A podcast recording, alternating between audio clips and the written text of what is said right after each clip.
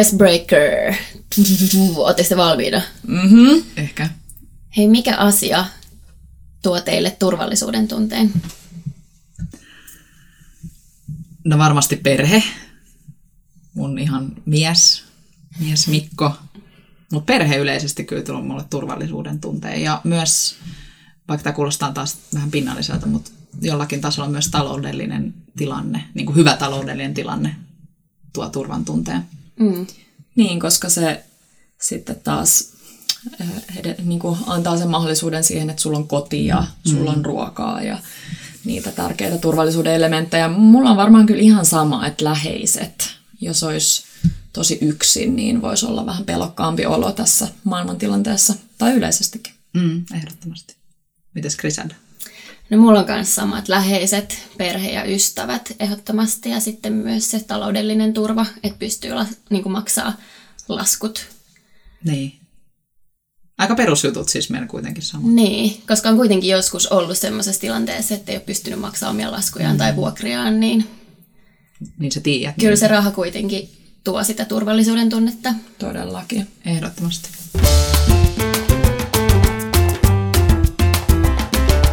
Hei, tervetuloa Yes Girlin podcastin pariin pitkän, pitkän, pitkän tauon jälkeen. Ihana olla taas nauhoittelemassa teidän kahden kanssa. Joo, ja niin terveisiä kyllä. Adaman saunasta. Todellakin. Ollaan... Meillä on vähän erilaiset nauhoitus.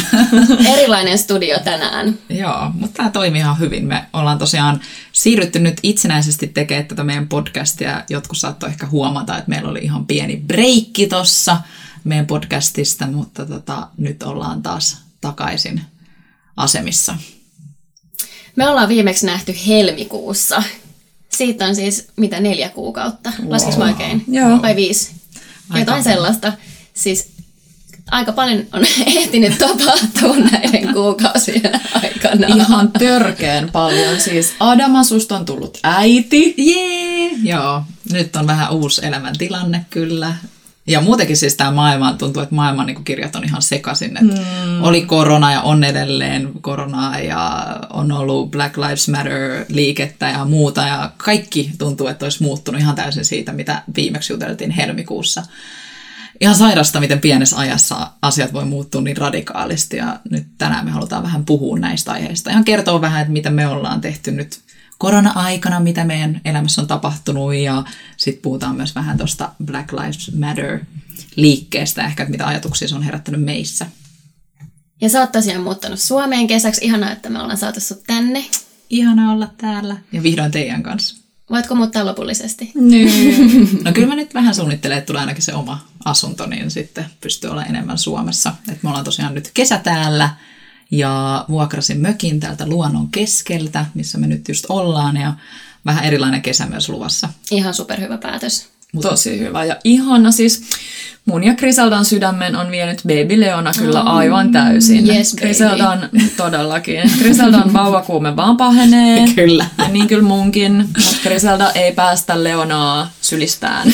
Ei, Kriselda on ihan superhyvä hoitaja, koska niin hän ottaa koko ajan Leonan aktiivisesti, että se auttaa kyllä. Mutta joo, elämä on kyllä muuttunut aika paljon, kun tuli tälleen synnytettyä koronan aikana yksin, niin sanotusti, kun tukihenkilöt ei saanut tulla mukaan. Haluatko kertoa nopeasti siitä, että millaisia fiiliksiä? Se oli kyllä aikamoinen kokemus. Me tullaan varmaan tekemään se synnytyskertomusvideo myös. Video siis jakso, video ja jakso tänne. Molemmat on tulossa ja siinä mä kerron sitä vähän tarkemmin, koska se on niin pitkä story, mutta yleisesti ottaen niin olihan se aika... Aluksi pelottavaa mennä ensisynnyttäjänä yksin synnyttämään, mutta olihan siellä sitten tietenkin hyvät kätilöt, hyvä lääkäri, mutta mä olin odottanut tietenkin, että Mikko pääsee mukaan, mm. koska myös hän jäi paitsi oman lapsensa syntymästä, ensimmäisen lapsensa syntymästä, niin on se vähän ikävää. Mutta ehkä mä suhtauduin siihen silleen aika rennosti, koska se tuli päivää ennen, kun mä menin synnyttää tämä sääntö, niin sittenhän mä olin vähän niin kuin, että okei, tässä, niin kuin, mitä mä voin tehdä, se sääntö Mm. on ja mun pitää mennä nyt yksin, että ei voi oikein peruuttaa synnytystäkään. Niin tota. Mutta ihan mulla meni tosi hyvin se synnytys, että kerron sit siitä lisää siinä jaksossa. Et ihan positiivinen fiilis jäi sen jälkeen. Siis jo täytyy ihailla sitä sun asennetta, joka sulla on muutenkin elämässä yleisesti koko ajan läsnä, mutta silloin mä olin silleen, että wow, Adama on ihan silleen, ei tässä mitään. Mä hoidan tämän synnytyksen yksin.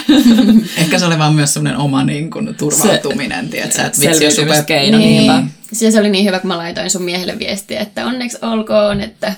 Ja tsemppiä niin kuin tosi paljon. Sitten se oli silleen, että no joo, että hänellä ei ole muuta vaihtoehtoa, että hänellä on niin vahvat naiset sen elämässä. Oo, ihanasti sanottu. Mm. Mutta joo, se oli vaan pakko ehkä suhtautua niin, että nyt tää on tehtävä. Ei siinä voi, kukaan muu ei tee sitä sun puolesta. Ja totta kai siinä oli omat traumaattiset kohtansa myös, mutta mä kerron sit siitä lisää. Joo, ja laittakaa, jos teillä on kysymyksiä Adamalle tähän jaksoon liittyen, niin laittakaa niitä tulee. Ja tuolla itkuhälytin. Hälyttää. Hälyttää. No, nyt se meni ehkä... Ehkä hän nukahti uudestaan. Ja mä oon vauvanvahti vuorossa myös näin. Niin tota, itkuhälytin on tuolla, jos sieltä kuuluu vähän. Ehkä mä menen kohta sekkaan, mutta jatketaan. Joo. Petra, haluatko kertoa sun koronakuulumiset, mitä teit keväällä? No kiitos. Olipa, olipa kyllä outo kevät. Mulle täytyy sanoa, että semmoinen hyvä mm, distraction, mikä se on suomeksi. Toinen... Kysytkö meiltä? Sitten mä menisin Suomen taas sen houkutin, mutta se on kyllä kaikkea muuta kuin houkutin. Tämä on väliin niin noloa, että me ollaan niin näin fin English, mutta siis äh, häirintä, Häir, häiriö. Häiriö. Ei. Häiriö, distraction. Mulla oli hyvä häiriötekijä, koska me rempattiin Markun kanssa meidän tulevaa kotia ja se on ollut aikamoinen... prosessi. Siitäkin voidaan tehdä jakso, mm, jos kyllä. Toivotte kuulla remppasäädöistä höl- höpinää. Niin äh, sitä tehtiin aika paljon. Tokikaan me ei oltu siis itse siellä itse niin kuin työmaalla hirveästi messissä, mutta siihen menee tosi paljon aikaa ja energiaa ja vaivaa, että sä otat kaikesta koko ajan selvää. Ja siis miljoona eri niin kuin, valintaa piti tehdä ja te, ketkä olette joskus rempannut vaikka jonkun kokonaisen talon, niin varmaan... tiedätte, mutta tota, sen lisäksi niin toki mulla oli alussa aika kova semmoinen ahdistustila siitä, että miten kaikki ihmiset äm, pärjää ympärillä, että varmaan meitä kaikkia kolme yhdistää se, että ei ollut mikään huoli itsestä, omasta hyvinvoinnista tai muusta, mutta sitten kaikki niin kun, omien läheisten ja sitten toki yhteiskunnassa kaikkien sellaisten ryhmien, joita se ehkä kosketti sitten. Eniten oli se sitten ravintolayrittäjiä tai mm. sairaanhoitajia tai ketä ikinä. Mm. Ehdottomasti. Ja päättäjiä. No niin, sitäkin. Ehdottomasti. Toi hyvin, mitä sä kiteytit tähän väliin, vaan just se, että ei ollut niin huoli omasta arjesta, ainakaan mulla. Mä olin niin vauvakuplassa ja kaikki tuntuu, että se oli niin kuin periaatteessa normiarkea. Muutenkin olisi ollut kotona ilman mm-hmm. tuota koronaa, mutta sitten kun miettii ihmisiä, jotka oikeasti kärsii etenkin hoitohenkilökunta niin kuin terveydenhuoltoalalla, niin mullakin on paljon kavereita siellä ja kuulin niitä juttuja sitä kautta, niin se tuntui tosi niin kuin ehkä ikävältä kuulla. Että oikeasti moni se vaikutti tosi negatiivisesti ja vaikuttaa edelleen, että, että sit meillä ehkä kaikilla on se yhdistävä tekijä, että meillä se ei ehkä vaikuttanut niin paljon mm. meidän arkeen, mutta ympärillä sitäkin enemmän. Just yeah. näin. Ja oppi ajatteleen sitä enemmän sitä, ja toivottavasti sai pidemmäksikin aikaa sellaista näkökantaa, että muistaa aina miettiä niitä kolikon toisia puolia. Et esimerkiksi silloin, kun puhuttiin, että pitäisikö koulut sulkea, niin mä olin sitä mieltä, että totta kai ne pitää sulkea, mutta sitten jos sä katsot sitä toista puolta, että sit on niitä lapsia, mm-hmm. joiden, jotka ei saa sitä lämmintä ruokaa, sitä yhtäkään lämmintä ruokaa, joka on varmaan ollut melkein ainoa mm-hmm. semmoinen, minkä saavat päivittäin, niin, niin sitten sitä ymmärsi, että okei, sitä ei voi vaan katsoa aina niin. Jep, ja pakko nostaa hattua kaikille vanhemmille, jotka on tehnyt etätöitä no niin. ja hoitanut opettajan hommat samalla. Ja... Joo, ehdottomasti. Mun sisko teki myös sitä kymmenvuotiaan kanssa ja sanoi, että se oli aika... Aika rankkaa, kun et sä pysty niinku keskittyä. No mieti, kun itse kuvittelet, että sä teet töitä samaan aikaan, yrität opettaa toiselle ja niin kun kaikki ne jutut tehdä ruokaa ja kaikkea, että se on aika... Aika raskasta siinä vaiheessa kyllä, että me annetaan aplodit siihen.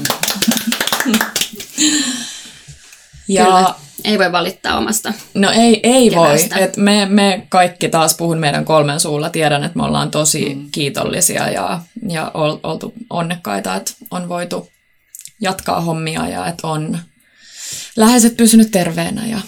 Niinpä.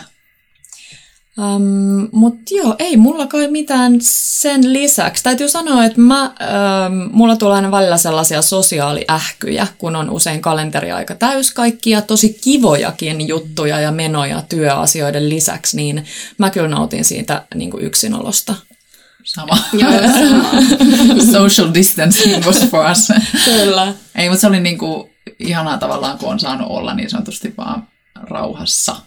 Mutta taas tässä taas kolikon toinen puoli, että niin. Meilläkin on kaikilla esimerkiksi kumppanit, mikä tarkoittaa sitä, että mekin kotona kuoltiin ensimmäiset kuukaudet täysin kahdestaan, tietenkin Leona meidän kanssa kolmas perheenlisäys, niin onhan siinä sitten kuitenkin sitä seuraa jonkun verran, että mä en voi kuvitellakaan sitä, kun tietää ihmisiä, jotka on vaikka sinkkuja, asuu yksin kotona tai yksinäisiä vanhuksia muutenkin ilman koronaankin, niin se yksinäisyys voi olla aika paha ja monelle nyt, koronan aikana. Mm, niin nyt se varmaan korostuu niin entisestään. Et se on mielenkiintoinen aihe, että mitä tämä tulee niin kuin tekemään pitkällä tähtäimellä ihmisillä siis mieleen ja mielenterveys varmaan koetuksella tosi monella ja tulee varmasti enemmän ongelmia myös tälleen pidemmällä, niin kuin, kun katsotaan pidemmälle, että sinänsä niin kuin. Ja sitten taas toisaalta vielä. Tämä oli ehkä semmoinen tosi tarpeellinen herätys koko maailmalle tosi monelta eri kantilta, että sitten taas myös herättiin hirveästi sellaiseen auttamisen kulttuuriin ja mä tiedän, että mekin ollaan nähty paljon sitä, että kuinka, kuinka autetaan ja nähdään se niin kuin toinen ihminen ihan eri lailla. Niinpä. Ja myös niin kuin toi ekologinen puoli. No just se. Et miten paljon, no tietenkin matk- matkustus on tietenkin mm. niin kuin nollaantunut ihan täysin ja sitten semmoinen turha businessmatkustaminen varmasti vähenee tulevaisuudessa, kun on huomattu, että Teams, Teamsit ja muut toimii ihan yhtä hyvin. Niin, toi on tosi hyvä pointti, toi ekologisuus, koska eikö se ole puhuttu sitä, että ihan tuolla Venetsiassakin niin kaikki on alkanut olla puhtaampaa, siis joet ja muuta, että se on niin kuin aika hieno nähdä, että tollain se vaikuttaahan selkeästi. Niin ja näin lyhyessä ajassa kuitenkin. Niin, niin. Näin lyhyessä ajassa ja osa, osa niistähän taisi olla jotain huijaus. Ai tuota, voi olla ihan joo, varmasti. Fake news. No siis, fake news, ne jotkut delfiinit kai, mutta okay. silti, nevertheless mun mielestä on. Mutta niinku jotain varmasti on tapahtunut. Varmastikin. Mutta hyvä pointti, että okei, ainahan näihin kuuluu korona-aikoihin siis huijareitakin. Et eihän. Oliko se Länsi-Suomen delfiinikin huijaus? Joo, se ei ollut. se ei ollut. Hyvä tälleen. Mutta selkeästi on ollut, niin tämä on tämmöinen muutoksen vuosi, ja ei välttämättä pelkästään negatiivisella tavalla, että onhan se niin kuin, kaikki nämä tapahtumat on tosi ikäviä negatiivisia, mutta ne myös herättelee meitä ajattele asioita eri kulmasta. Mm, kyllä et, kriisi on aina mahdollisuus. Niin. On. Musta tuntuu, että me kaikki nähdään se sellaisena taas niin kuin kasvun asenteen kautta, että joo, onhan nämä jutut ihan perseistä, mutta erittäin tarpeellisia, että niin saadaan muutosta aikaan. Ehdottomasti. Mä tykkäsin siitä tavallaan quoteista tai memestä, jossa Mother Earth laittoi kaikki niin kuin, omiin huoneisiin häpeämään hetkeksi ja miettimään, että mitä on tullut tehtyä. Niin kyllä mullakin tuli semmoinen fiilis, että vitsi, on saanut tehdä ihan mitä on halunnut. On saanut mennä reissuun ja elää ulkomailla, niin jos on halunnut. Ja niin semmoista vapaata. Niin, kyllä tässä on ehkä ollut pieni semmoinen niin kuin mietinnän paikka, että miten tämä ympäristö, ympäristö pärjää. Niin hyvä, että se tuli nyt tämän myötä hyvin esille, mutta sitten taas toisaalta pitäisi pitää sitä äh, tavallaan asiaa koko ajan esillä. Mm. Että se ei se jää ei muiden tärkeiden nyt asioiden jalkoihin. Niin. Jep. Mitäs Kriselda, mitä korona-aika? No aluksi mulla oli ihan sama, että mua ahdisti niin kuin tosi paljon muiden ihmisten puolesta, riskiryhmien ja tietenkin oma isoäiti oli silloin just jumissa Espanjassa. Mm. Ja tota, tietenkin päättäjien puolesta, kun joutuu tekemään niin raskaita ja isoja päätöksiä mm. muiden puolesta. Ja sitten totta kai Adaman puolesta, kun sä, sulla oli just synnytys mm. silloin, niin pelotti. Mutta sitten mä oon Mikon kanssa samaa mieltä, että sä oot kyllä vahva, mm. vahva nainen ja kyllä sä pärjäät. Kyllä sä pärjäät. Mutta tota, sitten se niin kun, duunillisesti iski sit itsellekin sit ehkä muutama viikko sen aloituksen jälkeen, niin sit on ollut kyllä aika kurjaa, mutta, mutta sit samalla just toi, että näkee niin kun ne positiiviset puolet, että tarviiko tehdä niin paljon duunia. Mm. Ja eikö mun ystävä just sano, että tämä on tosi hyvä sulle, että, että nyt, nyt vaan niin kun hyväksyt sen, että, että on vähemmän töitä. Niin, chillaat enemmän. Niin. Niinpä. Niinpä. Ja on ollut ihanaa. Mä oon alkanut kokkailemaan. Mun mm. yksi äm, tommonen uuden vuoden lupaus on ollut se, että mä teen enemmän ruokaa kotona, niin on kyllä tullut voltitettua tosi paljon vähemmän. Niin, ja muutenkin tietenkin käytyy mm. paljon vähemmän ravintoloissa. Että se on toteutunut. Toi on hyvä. Sama, sama, ihan sama meillä. Kerrankin tekee enemmän koton ruokaa. Joo, ja sitten nyt on jotenkin enemmän aikaa harrastaa kaikkea. Mä oon löytänyt mm. taas mun neulontaharrastuksen. Joo.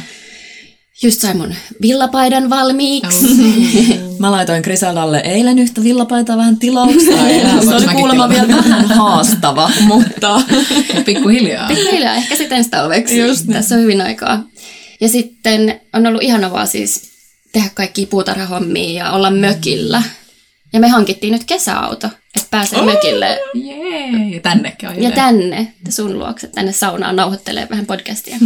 Eli sulla on selkeästi ollut tuollainen pysähtymisen aikaa, tai silleen, että sä oot miettinyt paljon just tommosia asioita, että tarvitsetko tehdä koko ajan töitä. Ja... Joo, ja kun jotenkin ei ole ollut valmis niin kuin ns. Asettuu aloilleen, mm. että on halunnut mennä ja matkustaa. Ja...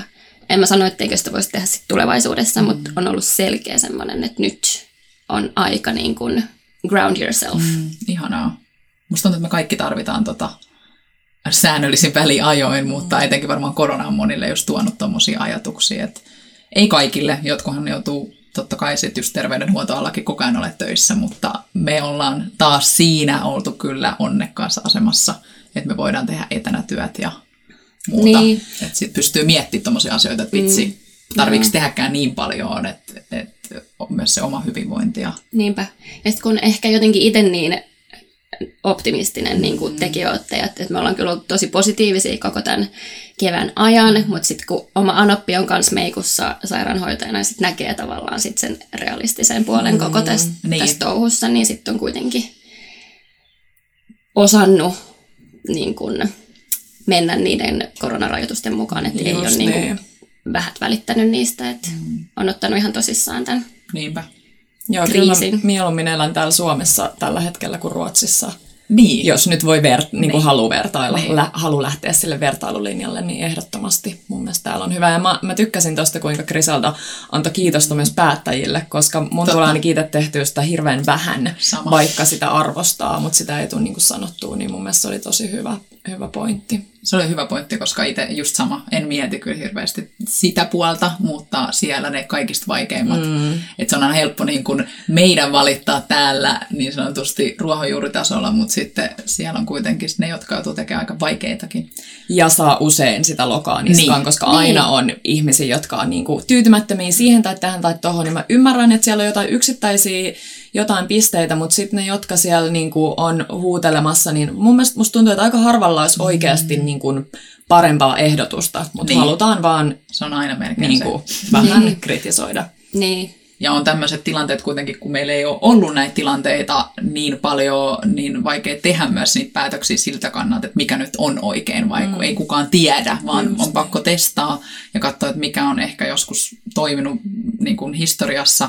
Mutta mitä mä huomasin ainakin itse, kun olin Tallinnassa, niin mä olin tosiaan silloin Tallinnan puolella, enkä päässyt Suomeen kuin vasta nytten kolmisen viikkoa sitten, ää, niin ää, siellä laitettiin heti kaikki kiinni. Eli siellä toimittiin vähän nopeammin kuin Suomessa, mikä sitten tarkoitti sitä, että myös aikaisemmin kaikki tietenkin avautui. Ja siellä oli se koronatilanne aika silleen pieni, pieni verrattuna niin kuin Suomeen, mutta ehkä siellä huomasi sen, että ihmiset myös sitten heti, kun tuli semmoinen vähän, että nyt voitaisiin alkaa availemaan näitä. Virolaiset on niinku tunnettu ehkä siitä, että ei olla niin semmoisia äh, sääntö-Suomi-tyyppisiä ihmisiä. Et heti kun vähän alettiin availemaan, niin saman tien oli kaikki terassit täysin. Vähän niin kuin korona ei olisi ikin ollutkaan, ostoskeskukset ihan täysin muuta. Et se oli ehkä mun mielestä vähän jännä, että ihmiset ei lähtenyt niin varovasti, kun taas sitten ehkä Suomen puolella ollaan selkeästi. Kyllä nyt täälläkin näkee ihmisiä on aika paljon ja ympäriinsä terasseilla ja muuta, mutta yritetään ainakin pitää joku turvaväli ja muuta. Tosiaan ennen kuin mennään seuraaviin aiheisiin, niin tästä koronakeväästä vielä sen verran, että ollaan tosiaan nytten jälleen itsenäisiä toimijoita ja lähdettiin Asennemedialta. Kiitos Asennemedialle, että saatiin aloittaa podcastin tekeminen. Teillä ollaan opittu niin paljon. Joo, ehdottomasti kiitos. Mutta nyt me tosiaan jatketaan itsenäisesti ja meillä on jo paljon mielenkiintoisia aiheita luvassa. Eli kannattaa ehdottomasti jatkaa meidän podcastin kuuntelua. No sitten on koronan tietenkin jälkeen meillä on nyt ollut pinnalla. Varmaan kellään ei ole mennyt ohi Black Lives Matter-liike, joka alkoi Amerikassa noiden murhattujen tummien puolesta. Ja joo, se on myös sellainen aihe, mistä me halutaan puhua ehdottomasti lisää, koska meitäkin tässä porukassa on minä puoliksi tummaihoinen ja tietenkin Kriselda puoliksi aasialainen. Ja Petralla on tietenkin paljon annettavaa myös sun niin kuin taustasta, että mikä sua, miten tämä on koskettanut sun elämää tai mitä sä oot nähnyt niin kuin Black Lives Matter tai rasismin yleensä. Et me halutaan puhua rasismista kyllä vielä laajemmin, mutta kun se on niin laaja aihe, niin nyt tänään ehkä vähän vaan kosketetaan sitä pintaa. Mutta jos ei sulle tosiaan ole toi Black Lives Matter-liike millään tavalla tuttu, niin siitä löytyy tietenkin netissä paljon tietoa, mutta se syy oikeastaan on ollut siihen, että on, on ollut paljon näitä tummien äh, murhia poliisien toimesta. Siitä se oikeastaan alun perin lähti nyt, kun tämä Floyd äh, murhattiin poliisin toimesta, kun poliisi piti yhdeksän minuuttia polvea hänen äh, mikä tää on? Kaulan. kaulan ympärillään tai päällään, ja Floyd sitten menehtyi. Niin siitä se oikeastaan lähti, mutta tämä liikehän nyt ei ole mikään ensimmäinen kerta, että tämä on ollut jo monen vuoden ajan. Aina säännöllisin sanotaan väliajoin se tulee vähän pinnalle. Ja syyt tähän on varmaan aika vahvasti siinä, että Amerikassa on niin vahva rakenteellinen rasismi. Ja totta kai meillä on myös sitä Suomessa, mutta Jenkeissä tietenkin näkyy niin kuin vielä isompana ja vahvempana. Ainakin ystävät, jotka on sieltä, ne on kertonut mulle aika hullujakin tarinoita siitä, miten tummaihoiset joutuu vaikka työhaastatteluissakin esittämään enemmän valkoista ja niin poispäin. Niin tämä oikeastaan tämä rakenteellinen rasismi on varmaan se kaiken syy. Ja se, että musta, mustaihoiset vaikka Amerikassa voi saada ö, isomman tuomion kuin valkoinen samasta rikoksesta. Ja sitten tämä oikeastaan näkyy koko siinä maassa tosi tosi vahvasti, että ehkä meillä ei Suomessa näy kaikki nuo asiat niin vahvasti, mutta tänään vähän puhutaan, että mitkä meidän mielestä näkyy. Niin ja näkyy ehkä vähän eri lailla. Niin. Joo, kyllä mä sanoisin, että, että haluan itsekin oppia vielä ihan hirveästi just tuosta rakenteellisesta rasismista, mm. ja mä luulen, että se tekisi monelle hyvää, koska usein se ajatus on vaan ehkä vähän siinä sellaisessa pinnallisessa, että ajatellaan, että rasismi on yleisesti sitä, että haukutaan toista jollain sanoilla tai huudellaan jotain perään tai muuta, niin se rakenteellisuus siinä on, juontaa juurensa sinne historiaan, kyllä, kaukaisiin päiviin, orjuuteen ja muuhun, niin se, että, että sä synnyt, oli se nyt sitten Yhdysvalloissa tai missä tahansa, juurikin ehkä nyt esimerkkinä siellä Yhdysvalloissa, perheeseen, mustaan perheeseen, niin ne sun lähtökohdat on jo siinä vaiheessa usein todella paljon alhaisemmat, että kouluja, jo, jotka on näillä alueilla, jossa on paljon mustia, on paljon vähemmän niin kuin, äh, tuettuja, ja sitten se oikeastaan lähtee jo heti sieltä, ihan niistä lapsuuden vuosista. Et mahdollisuudet on paljon pienemmät kuin vaikka semmoisella kanta äh, valkoisella amerikkalaisella ja näin poispäin, mutta se on tietenkin niin laaja aihe, että sen takia mm. meidän kannattaa ehkä tänään vähän puhua enemmän siitä, että mitä meidän mielestä niin kuin Suomen, Suomen puolella, miten se on näkynyt meidän elämässä ja mitä, minkälaisten arvojen takana me ainakin tälleen yes-girlinä seisotaan, mm. koska se on tärkeä aihe, vaikka mekin puhutaan täällä paljon semmoisista hauskoista aiheista, positiivisista aiheista, niin välillä on hyvä ottaa myös tämmöisiä ehkä vähän niin kuin, ää, ei niin positiivisen kuuloisia aiheita, mutta sitten me kaikki opitaan lisää, kun me puhutaan näistä. Ehdottomasti, ja mä oon aina, mä tota, oon iloinen, että me tehtiin tämä nauhoitus nytten, eikä silloin kun tämä alkoi, koska mä oon ainakin kiehunut, mm. kiehunut ja ollut vihainen ja on pitänyt keräillä vähän niitä omia tunteita mm. ja ajatuksia. Ja, ö, Petrankin kanssa just puhuttiin viime viikolla, että et ollaan aina haluttu pitää meidän tilit ja Yes Girlin tili niin kuin positiivisena ja ei haluta puhua uskonnosta, ei haluta puhua politiikasta julkisesti, mutta jotenkin tämä liike on pakottanut meidät siihen pisteeseen, että ei voi olla enää hiljaa mm. ja on pakko käyttää sitä omaa ääntä ja myös niin kuin kertoa niitä omia kokemuksia ja puhua, puhua niistä, koska muuten sitä niin kuin muutosta ei tule. Ja mulla on ollut kotonakin vakavia ja syviä keskusteluita aiheesta, koska totta kai siis rasismi on koko ajan läsnä mm. meidän elämässä ja niin kuin itsekin kokee sitä aika paljon ja mä en tiedä, onko mulla edes oikeutta puhua siitä, koska mä en ole niin kuin musta. Mä oon tumma, mutta mä en, mä en kuitenkaan, niin kuin, mä oon aasialainen, että se on niin kuin ihan erilaista. No mun kuitenkin mielestä taas, niin kun, kun vaikka tämä nyt tällä hetkellä kaikki kiinnittyy tähän Black Lives Matter just ton Floydin takia, se on pinnalla, mutta, ja niiden muiden tummien murhattujen puolesta, mutta rasismihan kohdistuu vaikka Suomessakin eniten, jos mietitään niin kuin historiaa, niin se on oikeastaan romanialaiset, ei se ole edes me tummaihoset, vaan romanialaiset on ne, jotka on joutunut kokemaan eniten Suomessa rakenteellista ö, rasismia, ja se, että ei välttämättä huomata, niin kuin sä sanoit, Kriselda, sä oot puoliksi aasialainen, niin sä oot joutunut kokemaan sitä myös sellaista niin kuin tyhmää aasialäppää, tai mitä kaikkea niin kuin ennakkoluulo ihmisillä onkaan aasialaisista, ja sä oot joutunut kokemaan sitä myös sun omassa elämässä, että totta kai mun mielestä on tärkeää puhua rasismista myös todella monimuotoisesti, koska se ei kosketa vaan tummaihoisia, vaikka se nyt tällä hetkellä on niin kuin se Black Lives Matter-fokus siinä. Mutta me voidaan sitten tehdä siitä kyllä se rasismijakso myös ja puhua siitä, koska eihän tämä aihe ikinä niin kuin vanhene niin sanotusti, koska tämä on aina läsnä jollakin tavalla. Ehdottomasti, ja me ei niin kuin tällä, koska mm. mä oon ihan samaa mieltä kuin mitä te olette nyt puhunut, ja sitten me, me ei niin kuin missään määrin haluta nyt tällä viestiä sitä, että me oltaisiin jotenkin tämän All Lives Matter mm. niin kuin asian puolella tavallaan niin, nyt joo, tässä joo. tilanteessa, että se, se oli niin kuin tosi tosi mun mielestä tyhmä veto monelta mm. henkilöltä ottaa Joo. tähän nyt se All Lives Matter, koska se on... Ja totta kai se on niin kuin, mun mielestä yksi vertauskuva on hyvä, että joo, all lives matter, totta kai, mutta jos me mietitään, että ö, yhdellä kolmesta ihmisestä on jalkapoikki, niin fokusoidutaanko me siihen, kello on jalkapoikki, ja yritetään auttaa sitä, vai niihin, kello ei ole. Että tavallaan tässä nyt koko tämän liikkeen ideahan on tuoda esille tätä ongelmaa, mikä selkeästi meillä on maailmassa, nyt vaikka Amerikassa vahvasti, mutta muuallakin maailmassa, että se rakenteellinen rasismi estää ihmisiä etenemästä vaan sen takia, että he näyttää erilaiselta kuin vaikka valtaväestö. Että totta kai Suomessakin niin kun, äh, tummaihoiset on joutunut kokea sitä, koska suurin osa suomalaisista on vaaleihoisia. Mm. Ja se on vaan se niin kun historia, ja se on ihan fine, koska se on se historia, se maan historia, ne on ollut vaaleihoisia, kun taas sitten vaikka Afrikassa on ollut tummaihoisia ja on, mutta... Kun on alkaa tulee afrikkalaisia Suomeen ja nykyään jo on paljon paljon enemmän, niin se pitäisi muuttua jollain tavalla se rakenne siellä myös sellaiseksi, että se suvaitsee kaiken näköisiä, kaiken niin kuin taustaisia ihmisiä, eikä vaan sitä, että sun pitää olla se kantasuomalainen. Että tää on niin, niin kuin Tämä on myös yksi syy, miksi ei ole ikinä niinku itse halunnut nostaa sitä esille, että on mm. erilainen tai erinäköinen, mm. koska on niinku halunnut ns. Normalisoida niinku sitä omaa ihonväriä. Mm. Mietipä. Mutta jos sä mietit, että tavallaan toi on ehkä se juttu, mikä mun mielestä Black Lives Matter-liikkeessä on hyvä, että se saa meidät ajattelemaan näitä asioita ihan ihmisiäkin, jotka kohtaa tätä rasismia, vaikka nyt omassa elämässäkin mä koen, että mä en ole hirveästi kokenut mitään niin kuin sellaista pahaa rasismia.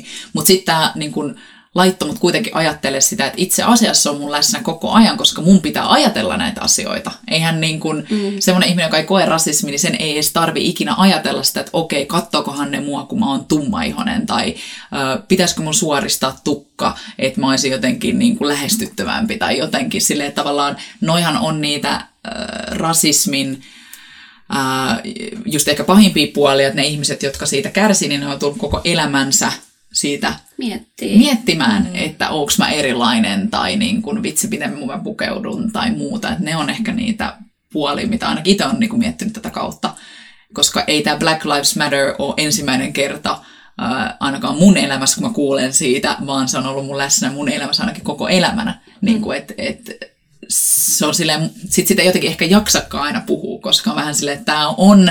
Mm. Tämä juttu on ollut jo tosi pitkään ja toivottavasti alkaa muuttua, mutta selkeästi nyt tälläkin liikkeellä on saatu paljon hyvää aikaan ja on oikeasti saatu niin kuin pahempia tuomioita esimerkiksi näille poliiseille ja saatu ihmistä ajattelemaan epämukavia asioita.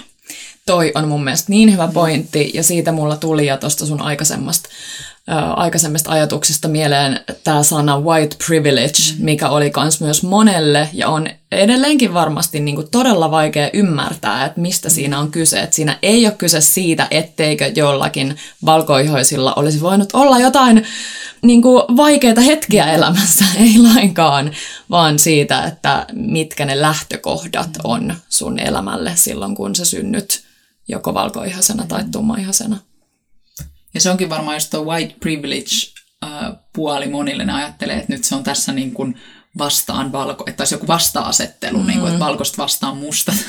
Ei, vaan enemmänkin ehkä se, että, että niin kuin sä sanoit, Petra, että ihminen ehkä itse on vaikka valkoihoisena joutunut miettimään noita juttuja. Mm-hmm. Tai se, että sun, sun voi olla elämässä ongelmia, totta kai meillä kaikilla on, vaikka me oltaisiin minkä värisiä tai minkä taustaisia ihmisiä, mutta se ihonväri ei ole ollut ainakaan varmasti se yksi valkoihoiselle ihmiselle. Niin. Eli se ei ollut se asia, että olisi joutunut ikinä miettimään, että no vitsi, niin kun, voiko tämä mun ihonväri jotenkin vaikuttaa johonkin asiaan. Niin se on varmaan se, mikä white privilegein ää, oikeastaan taustalla on, että et, et joo, sulla voi olla ollut minkälaisia ongelmia sun elämässä, sä oot oikeutettu saamaan sun oike- niin kun ongelmat esille, mutta, mutta se sun ihonväri ei ole se asia, joka on määritellyt sen. Mm. Just näin. Mutta siinä ehkä vähän sellaista taustaa siitä, Black Lives Matter, äh, miten te koette, niin kuin, miten se on näkynyt teidän elämässä? Kriselda nyt vähän avasi jo, mä voin sitä avata lisää, mutta tota, se on vähän pidempi ehkä setti, mutta niin, miten? Jotenkin niin kuin tämä koko liike on herättänyt mut, mutkin siihen, että et vitsi, että et, äh, kohta on aika tehdä omia lapsia, ja mä en todellakaan halua, että mun omat lapset joutuu kokea niitä samoja asioita, mm. mitä mä oon joutunut kokea mun lapsuudessa ja nuoruudessa, ja niin kuin koko ajan mun arjessa. Se, että niin kuin ystävätkin heittää rasistista vitsiä, niin, niin sekin on niin kuin väärin. Mutta sitten jos sä sanot siitä, niin sä oot tiukkapiponen ja huumorintajuton ihminen. Ja niin kuin mä olisin joskus halunnut vaihtaa mun sukunimen mun äidin tyttönimeen, mutta sitten mun ystävä sanoi, että ei kannata, että, että sä, sä et tuus ikinä saamaan töitä. Mm-hmm. Et kun mun etunimikin on jo niin erikoinen ja sitten jos mä vaihan vielä mun sukunimen, niin ei kukaan työnantaja tule katsoa edes katsoa mun mitään C V:tä, jos mulla on ulkomaalainen nimi. Hmm. Ja toikin on niin kuin, mitä me kerran puhuttiin vaikka sun kanssa, Kriselda, oli se, että musta oli hauska, kun mä en esimerkiksi ole ikinä miettinyt, että Kriselda on niin kuin puoliksi aasialainen. Tiedätkö, mä en ole ikinä miettinyt ja sitten joku mun kaveri pointtasi mulle, että hei, se sun yksi aasialainen kaveri. Sitten mä joudun tosi kauan miettimään, että kuka, kuka, kuka, kuka, kuka. Ai Kriselda, joo joo, että jotenkin se ei ollut se ensimmäinen asia, mitä mä niin kuin, mihin mä fokusoin, ja sitten taas jollekin ihmiselle se on tosi selkeä eh, niin kuin fokusointi, että okei, joku voisi sanoa vaikka, että sun tumma kaveri tai muuta, että et, ehkä noin, niin kuin, eikä se välttämättä ole nimenomaan taas rasismia, vaan se on sitä, että ei ole ehkä ollut sitä erilaisuutta omassa elämässään, ja eikö sullakin, niin kuin sanoit, että sun ehkä semmoiset rasistiset kokemukset on ollut just sitä semmoista tyhmää läpänheittoa tai... Niin, ehkä ne, ne pahimmat, just niin kuin säkin sanoit, että sä et ole kokenut rasismia semmoisilla leveleillä, että sä voisit sanoa, mm. niin kuin, mm. että et sä oot kokenut rasismia, että ne on ollut enemmän just... just noita tommosia pieniä, arkisia juttuja, jotka me ollaan koettu normaaleiksi asioiksi. Mm-hmm. Mutta musta se ei ole ok, että et niinku, et sun pitää miettiä, että suoristaako sun tukan työhaastatteluun, mm-hmm. tai, tai miten sä puhut, että saat sä olla reteä, vai pitääkö sun olla asiallinen, että niinku, miten sä käyttäydyt ja miten sä pukeudut ja muuta. Niinpä, niinpä. Mites sit Petra, meistä valeihoisin? Tämä eloveena tyttö täällä. Mun täytyy tässä vaiheessa kiittää ja hirveästi mun vanhempia siitä kasvatuksesta, joka, joka meillä on ollut äh, niin kuin molemmille meille sisaruksille siitä, että on jotenkin aina peräänkuulutettu ihan pikkutytöstä asti sitä, että me ei saatu esimerkiksi leikkiä vaan niin kuin joidenkin kuin jollain tytöillä, varsinkin tytöillä, ehkä pojillakin, mutta enemmän tytöillä on sellaisia klikkejä, että me leikitään vaan niin kuin joidenkinkaan. Ja äiti sanoi aina, että ei, kaikki pitää ottaa mukaan ja Ja sitten ylipäänsä on puhuttu aina siitä, että, että heikomman puolella ollaan aina, niin se on jäänyt jotenkin tosi silleen mm. niin kuin sydämelle se asia. Mutta siitä huolimatta, että on, vaikka on saanut tällaisen kasvatuksen, niin mä oon siitä ihan hirveän kiitollinen, koska mulla on niin paljon läheisiä, niin kuin just niin kuin Kriseldakin sanoi, ystäviäkin, jotka on tosi erityyppisiä. Jos sä oot käynyt just Joonaksen kaa keskusteluita, niin mä oon yhtä lailla käynyt Markun kaa kotona sellaisia aika niin kuin sä joudut keskustelemaan. Ja mun mielestä tässä on ollut just se tärkeintä. Ja taas toi, mitä Kriselda sanoi, että, että mä oon ollut just semmoinen tyyppi, että mä oon silleen, että no, mä nyt oon taas hiljaa, että en mä nyt sano oikein yhtään mitään näistä, niin kuin, että on tämmöistä poliittista, että enpä sano nyt mitään, niin... Nyt ei ole ollut sen aika, että niin kuin ottaisi sen kortin, että no hei, mä en nyt halua sanoa tähän mitään, vaan mm. on niin kuin ollut. Enää poliittista. Niin, niinpä. Mutta tota... Ja tuohon mä haluan sanoa väliin, että mun mielestä on ihan parhaimpia asioita varmaan, mitä niin kuin voidaan tehdä siis rasismin eteen, onkin se, että se lähtee sieltä kasvatuksesta. Niinpä. Koska periaatteessa kukaan ei... kukaan ei synny rasistisena, mutta sitten se kasvatus, se miten sulle näytetään erilaisuutta ja muuta, niin se vaikuttaa sen ihmisen ideologiaan. Mm. Ja se, että sun vanhemmat on jo kasvattanut sut silleen että avomielisesti, että otetaan kaikki mukaan erinäköisesti, hyväksytään näin poispäin, niin se on tehnyt susta tommosen ihmisen kuin sä oot. Mm. Että sä oot tosi avoin, etkä sä niin kuin missään vaiheessa kato ketään niin kuin silleen, että vitsi, sä oot niinku erilainen kuin minä. Just niin. Et totta kai lapsillakin, kun niillä tulee se aika jossain vaiheessa, että ne katsoo ihan siis tutkimusten mukaan lapsi jossain vaiheessa, haluaa olla enemmän oman näköisten ihmistensä kanssa, on se sitten tummavaalea, aasialainen tai mitä tahansa, niin hakeutuu siihen oman näköisen. Mutta se on se vanhempien tehtävä näyttää ja niin kun kasvattajien ympärillä on se sitten mitkä tahansa leikkipaikat tai vaikka noi, mikä on päiväkodit ja muuta, niin niiden tehtävä on just näyttää sitä, että vaikka tämä ihminen näyttää erilaiset kuin sinä, niin sä silti hyväksyt sen ja ymmärrät sen ja olet niin kuin avoin sille. Et se on ehkä se tärkein steppi toi, mikä sä nyt sanoit heti ensimmäisenä, että sulki se on lähtenyt jo kasvatuksesta.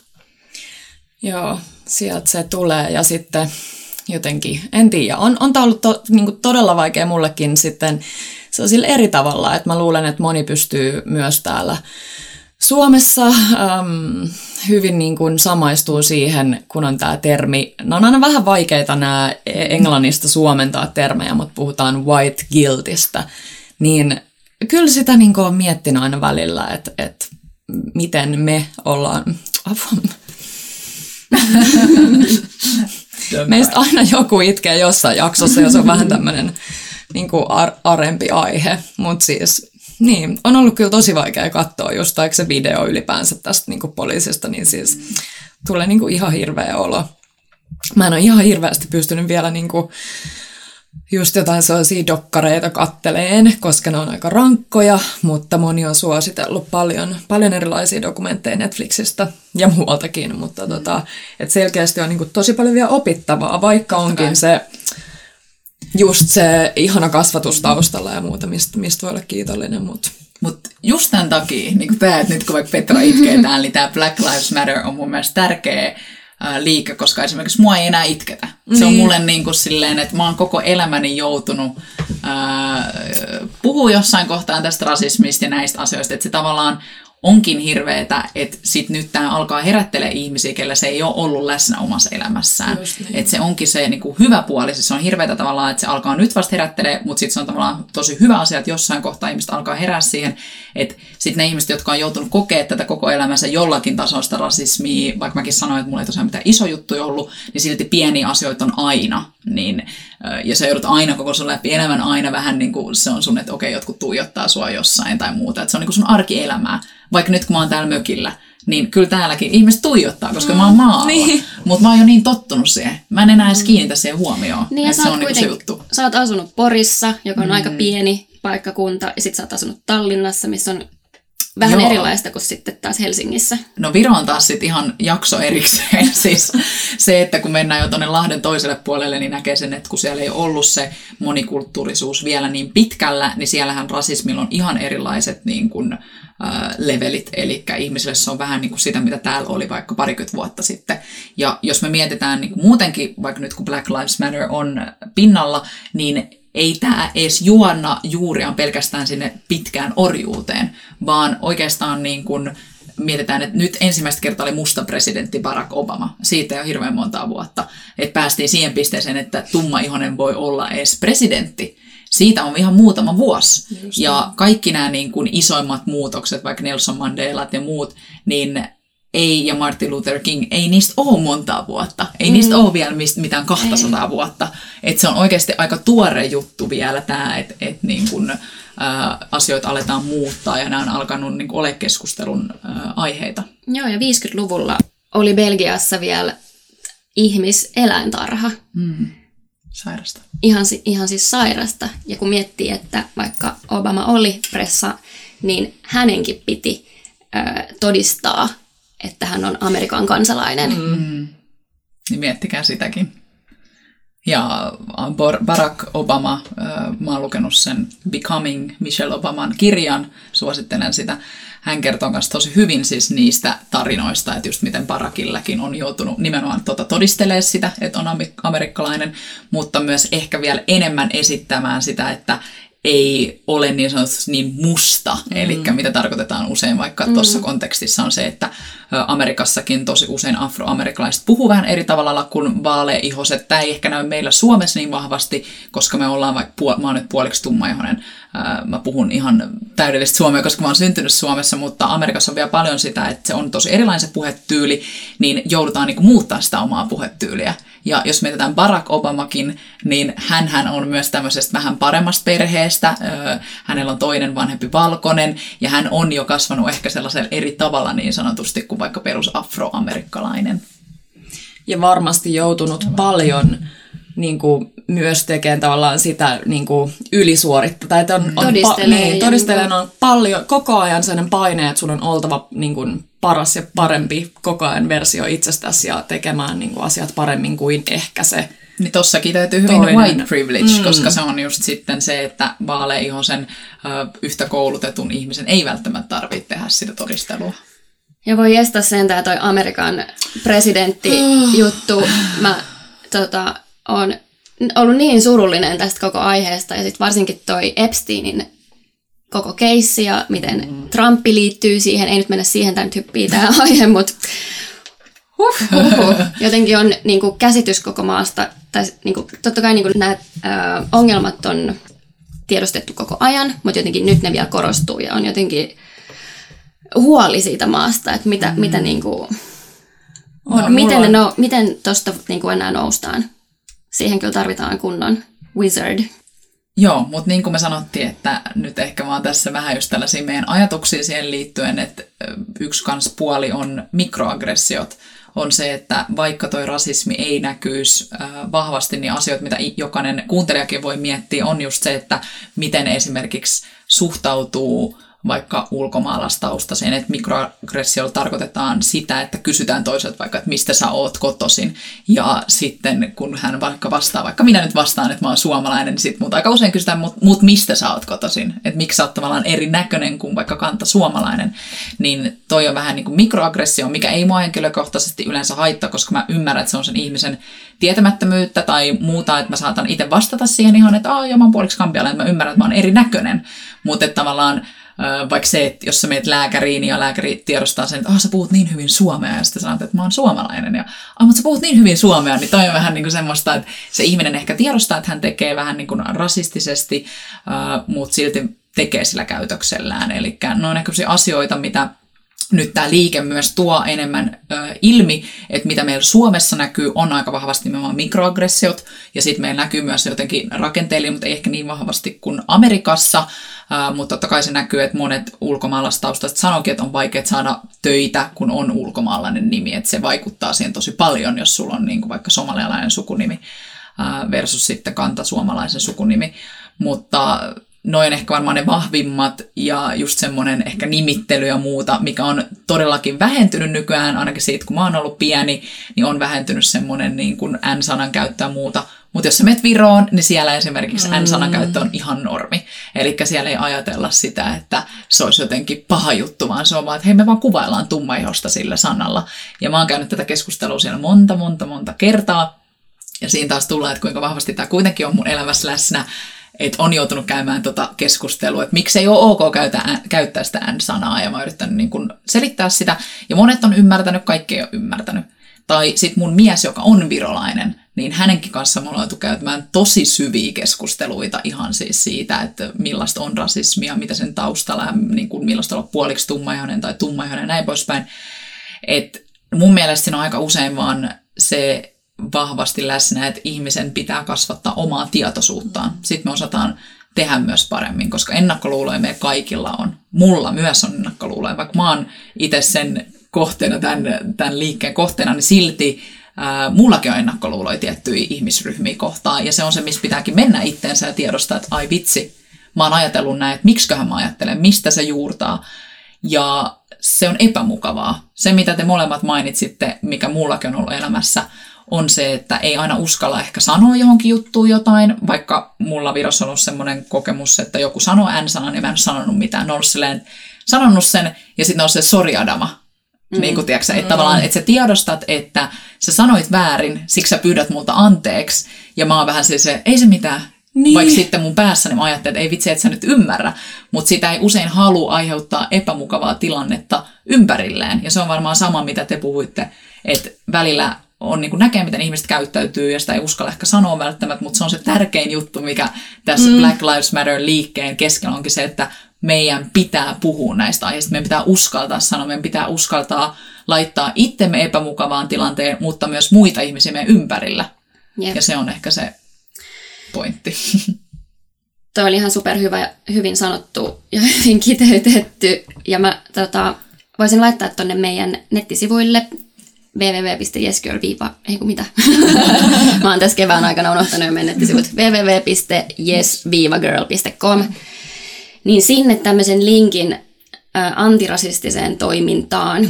Ja täällä on tosi paljon erilaisia artikkeleita, sanastoa, podcasteja, videoita, elokuvia, dokkareita, kirjallisuutta, organisaatioita, mitä pystyy auttaa ja tukea. Täällä on myös englanniksi tosi paljon kaikkia artikkeleita. Mä näitä lueskellut ja kyllä se niinku, että vaikka niin kuin niin sanoit, että on itse kokenut sitä rasismia, niin huomaa, että, että ne, ne rakenteelliset ajatukset on niin vahvasti myös sisäänrakennettuna mm. meihin. Ehdottomasti, mm. koska se on yhteiskunta meidän ympärillä, vaikka Suomessakin vahvasti se, että mikä on meidän kauneusihanne, mikä on se, mitä näytetään mainoksissa suurimmaksi osaksi, tai mikä on sarjoissa, vaikka Suomessa suurimmaksi osaksi on vaaleihosia sarjoissa, mutta sitten sinne laitetaan se yksi tummaihoinen, ja usein puhutaan vaikka näiden tum, tum, tummaihoisten kesken ainakin niin kuin kiintiö musta on nyt siellä Joo. periaatteessa. Niin. Ja nämä on ehkä niitä, mitä yritetään varmaan viedä enemmän, ja sehän tulee siitä muuttumaan myös, kun mitä enemmän on erinäköisiä ihmisiä meidän maassa. Eli siitähän sitä tulee, että kun on enemmän puoliksi tummajosia, tummajosia, aasialaisia ja romanialaisia ja ö, kaiken eri maalaisia, niin siinähän se lähtee vähän niin kuin sekoittumaan. Ihmisetkin on suvaitsevaisempia, kun näistä asioista keskustellaan myös niiden ihmisten suusta, ketkä ei ole kokenut sitä ö, tumma, tummaihosten vihaa tai muuta. Että se keskustelu. Musta on hienoa, että tässä on lähtenyt nimenomaan nyt myös vaaleihoset keskustelemaan, ja mekin ekaa kertaa ehkä keskustellaan näistä mm. asioista niin kuin syvemmin. Just näin. Hyvä, menkää sinne Jeskölin sivuille kouluttamaan itseänne. Me ainakin lueskellaan ja kuunnellaan kaikkia mahdollisia juttuja, mitä täällä on. Ja pitäisikö meidän lopuksi antaa vielä kirjavinkit, niin kuin Joo. me ollaan perinteisesti annettu kaikkien meidän podcast-jaksojen lopussa? Ja mä ehdottaisin vielä yhden jutun, että kun me tullaan tekemään se erillinen jakso varmasti tästä rasismista, niin laittakaa meille kysymyksiä. Olisi tosi mielenkiintoista varmaan vastaan niihin kysymyksiin myös, että millaisia kysymyksiä teillä on liittyen nyt tähän koko aiheeseen, niin voi laittaa vaikka Instagramin puolella D M meille. Joo, ja kaikki mahdolliset vinkit on tosi tervetulleita, koska mun mielestä tässä on just nyt kaiken, kaik, jotenkin se ydin on siinä kasvun asenteessa Kyllä. ja oppimisessa, olit sä sitten mistä tahansa päin maailmaa ja minkä tahansa, päin, minkä tahansa näköinen, niin, ja etenkin meille valkoihoisille, niin on kyllä niin kuin paljon opittavaa. Mua kiinnostaa vielä tähän väliin myös se, että mikä sulle, nyt kun sä Petra just sanoit, että sä oot silleen lukenut näistä enemmän ja muuta ehkä silleen vaaleihoisen näkökulmasta, niin mikä on ollut sulle semmoinen ehkä opettavaisin asia, tai mistä sä oot itse niin kuin saanut sitä tietoa niin sanotusti? Mulla ei ole mitään sellaista yhtä lähdettä tai paikkaa, mutta se on se, mitä sä tuossa jo niin kuin sanoit ja ollaan puhuttu, että vaan keskustelee. Että vaikka se olisi tosi epämiellyttävää, vaikka tulisi niitä itku tai jotain raivokohtauksia tai muita, niin se, että oli se sitten vaikka sun perhettä tai mitä ikinä, niin vaan niin kuin meet rohkeasti sinne just niin kuin sä sanoit, sun epämukavuusalueelle ja, ja viet sitä sun vaikka perhettä teidän epämukavuusalueelle, koska ei näistä asioista ole juteltu monessakaan perheessä varmasti, niin sitä mä kyllä rohkaisen ja sitä mä oon itse tässä yrittänyt hirveästi niin kuin kultivoida ja opetella. Ja, joo, en tiedä vastasinko sun kysymykseen. Mutta... Mites Kriselda? Onko sulla jotain? Sä oot nyt lukenut niitä antirasismisivuja paljon. Joo, ja sitten siitäkin on oppinut just ton, että et vaikka on niitä kiintiö ulkomaalaisia, kiintiö tummaihoisia aina joissain, joissain, mitä nyt ikinä onkaan T V-mainoksissa tai elokuvissa tai telkkarisarjoissa, niin ne on just nimenomaan sen takia siellä, koska on pakko olla. Mm. Niin sekin on vähän ristiriitainen, että tavallaan on pakko niin. tuoda esille, että täällä on myös sitä erilaisuutta. Että sekin sit... on statement, mm. että kun sä laitat vaikka mustan miehen suomalaiseen mainokseen. Kyllä. Niin, et, se on hyvä juttu, totta kai se vie eteenpäin, mutta sitten siinä on taas sit se toinen puoli, että... Et, nämä on vaikeita aiheita, koska vaikea. Toi on hyvä, että sä toit tuonne esille, että se on tärkeää näyttää sitä erilaisuutta, mutta sitten, että se jossain vaiheessa olisikin myös semmoinen, että se ei olisi meidän mielestä niin semmoinen huomio herättävä asia, että voi mm, vitsi. Niinpä. Tai tavallaan niin kuin mä ajattelen sen itse vaikka semmosena, että kun on jo itse ollut vaikka koko elämänsä erilainen, niin sitähän ei enää huomioi. Mm. Mutta sitten kun joku sen huomioi, niin se tuntuu aina vähän oudolta. Että se on vähän niin kuin sama noissa vaikka mainoksissa. Että sitten jos siellä olisikin vielä enemmän jossain vaiheessa olisi semmoinen niin, kuin niin sanotusti normi, eikä meidän edes tarvitsisi puhua siitä, että se on joku kiintiömusta niin sanotusti, mm. josta saatte kiinni mun ajatuksesta, mm. mitä mä niin kuin tarkoitan. Että oli tosi hyvä, että sä toi tonkin puolen esille siitä. Mä laitan tosiaan ton linkin noihin lähteisiin, niin voitte käydä sieltä lukemassa. Lukemassa, joo. Näin tällaisia kevyitä aiheita tähän meidän We Are Back-jaksoon, mutta me tullaan kyllä näistä puhua varmaan vielä siellä ehkä vähän järjestelmällisemmin. Että meillä on enemmänkin ehkä sellainen nyt ajatuksena vaan jakaa meidän ajatuksiin, mitä meillä on ollut päässä viime aikoina. Joo, onko sulla Adama joku hyvä kirjavinkki? Tähän aiheeseen liittyen mun kirjavinkit olisi ehdottomasti ihmisten elämänkerrat. Siis just vaikka nyt uutuutena Michelle Obaman Becoming. Siinä kerrotaan tosi hyvin niin kuin näihin aiheisiin liittyviä juttuja. Ja sitten myös Nelson Mandelan elämänkerta, sitä mä suosittelen. Ja mitäs vielä? Mulla oli yksi vielä mielessä, nyt mä unohdin sen, mutta mä laitan sen sinne show notesiin. Mun mielestä toi elämänkerta näkökulma on tosi ihana ja ehkä semmoinen...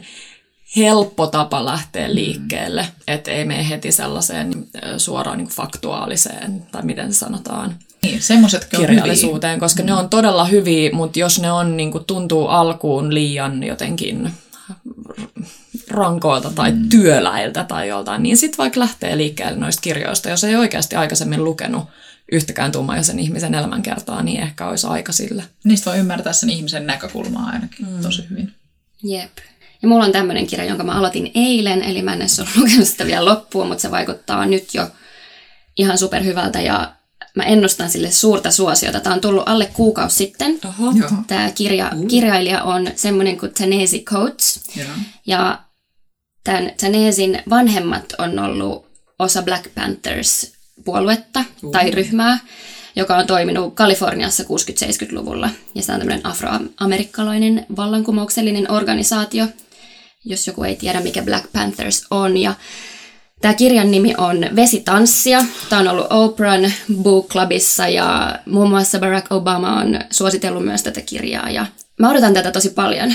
Mä otan kanssa lukemista. Ja Coates on muun muassa kirjoittanut Marme, Marvelin sarjakuvia. Ja mä wow. oon tykännyt tosi paljon noista. Mä oon tutustunut niihin Joonaksen kautta. Niin on ollut mukana kirjoittamassa Black Pantheria, sitä Wakandaa.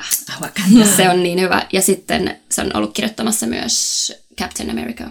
Hei, wow. hyvä. Vesitanssia munkin lukulistalla. Joo, tosi meidän hyvä. Meidän, meidän joo, Yes Girl Book Clubissa yhteinen kirja. Niin voidaan jutella, jutella siitä vaikka joku jakso, koska mä kans veikkaan tolle kyllä povaan menestystä myöskin. Joo.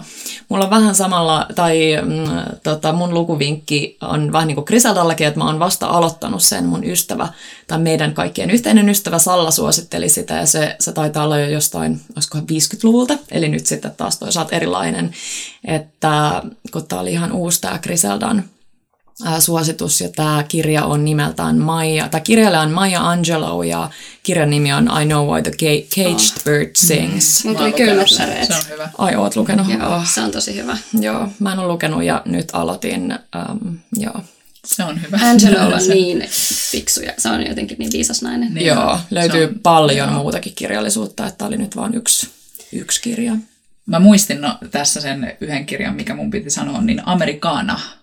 Semmoinen kuin Chimamanda on hänen nimensä. Mä laitan sen tonne, koska se on aika vaikea nimi, mutta se on myös semmoinen tosi hyvä, niin kuin ehkä vähän fiktiisempi, mutta kertoo just siitä nigerialaisesta naisesta, joka joutuu kohtaamaan erilaisia haasteita niin kuin toisessa maassa. Hyvä. Hei! Wow! Wow, mikä jakso on, tähän on aika kuuma täällä saunassa, vaikka sauna ei ole päällä. Joo, tästä jaksosta tuli nyt aika tämmöinen niin kuin meidän rentoa keskustelu, mutta toivottavasti saitte tästä kiinni meidän ajatuksia. Ja mitäs, mitäs? Ihanaa, että kuuntelitte. No niin. Tunnin pituista jaksoa. Just näin. Kiitos, ihanat kaikki kuulijat. Me arvostetaan sitä kovasti, että te olette siellä lankojen toisessa päässä. Ja tosiaan, niin kuin tuossa alussa mainittiin, niin meillä on tulossa ihan hirveän hyviä jaksoaiheita. Ainakin odotetaan omasta niitä. Mielestä. Ainakin meidän mielestä. Mutta joo, aina saa laittaa meille kommenttia, kehitysideoita ja myös toiveita. Me mielellään toteutetaan myös jaksoja teidän toiveista. Jep. Kuullaan sitten ensi kerran. Joo. Ensi jaksoon. Heippa! Moi moi! Moi.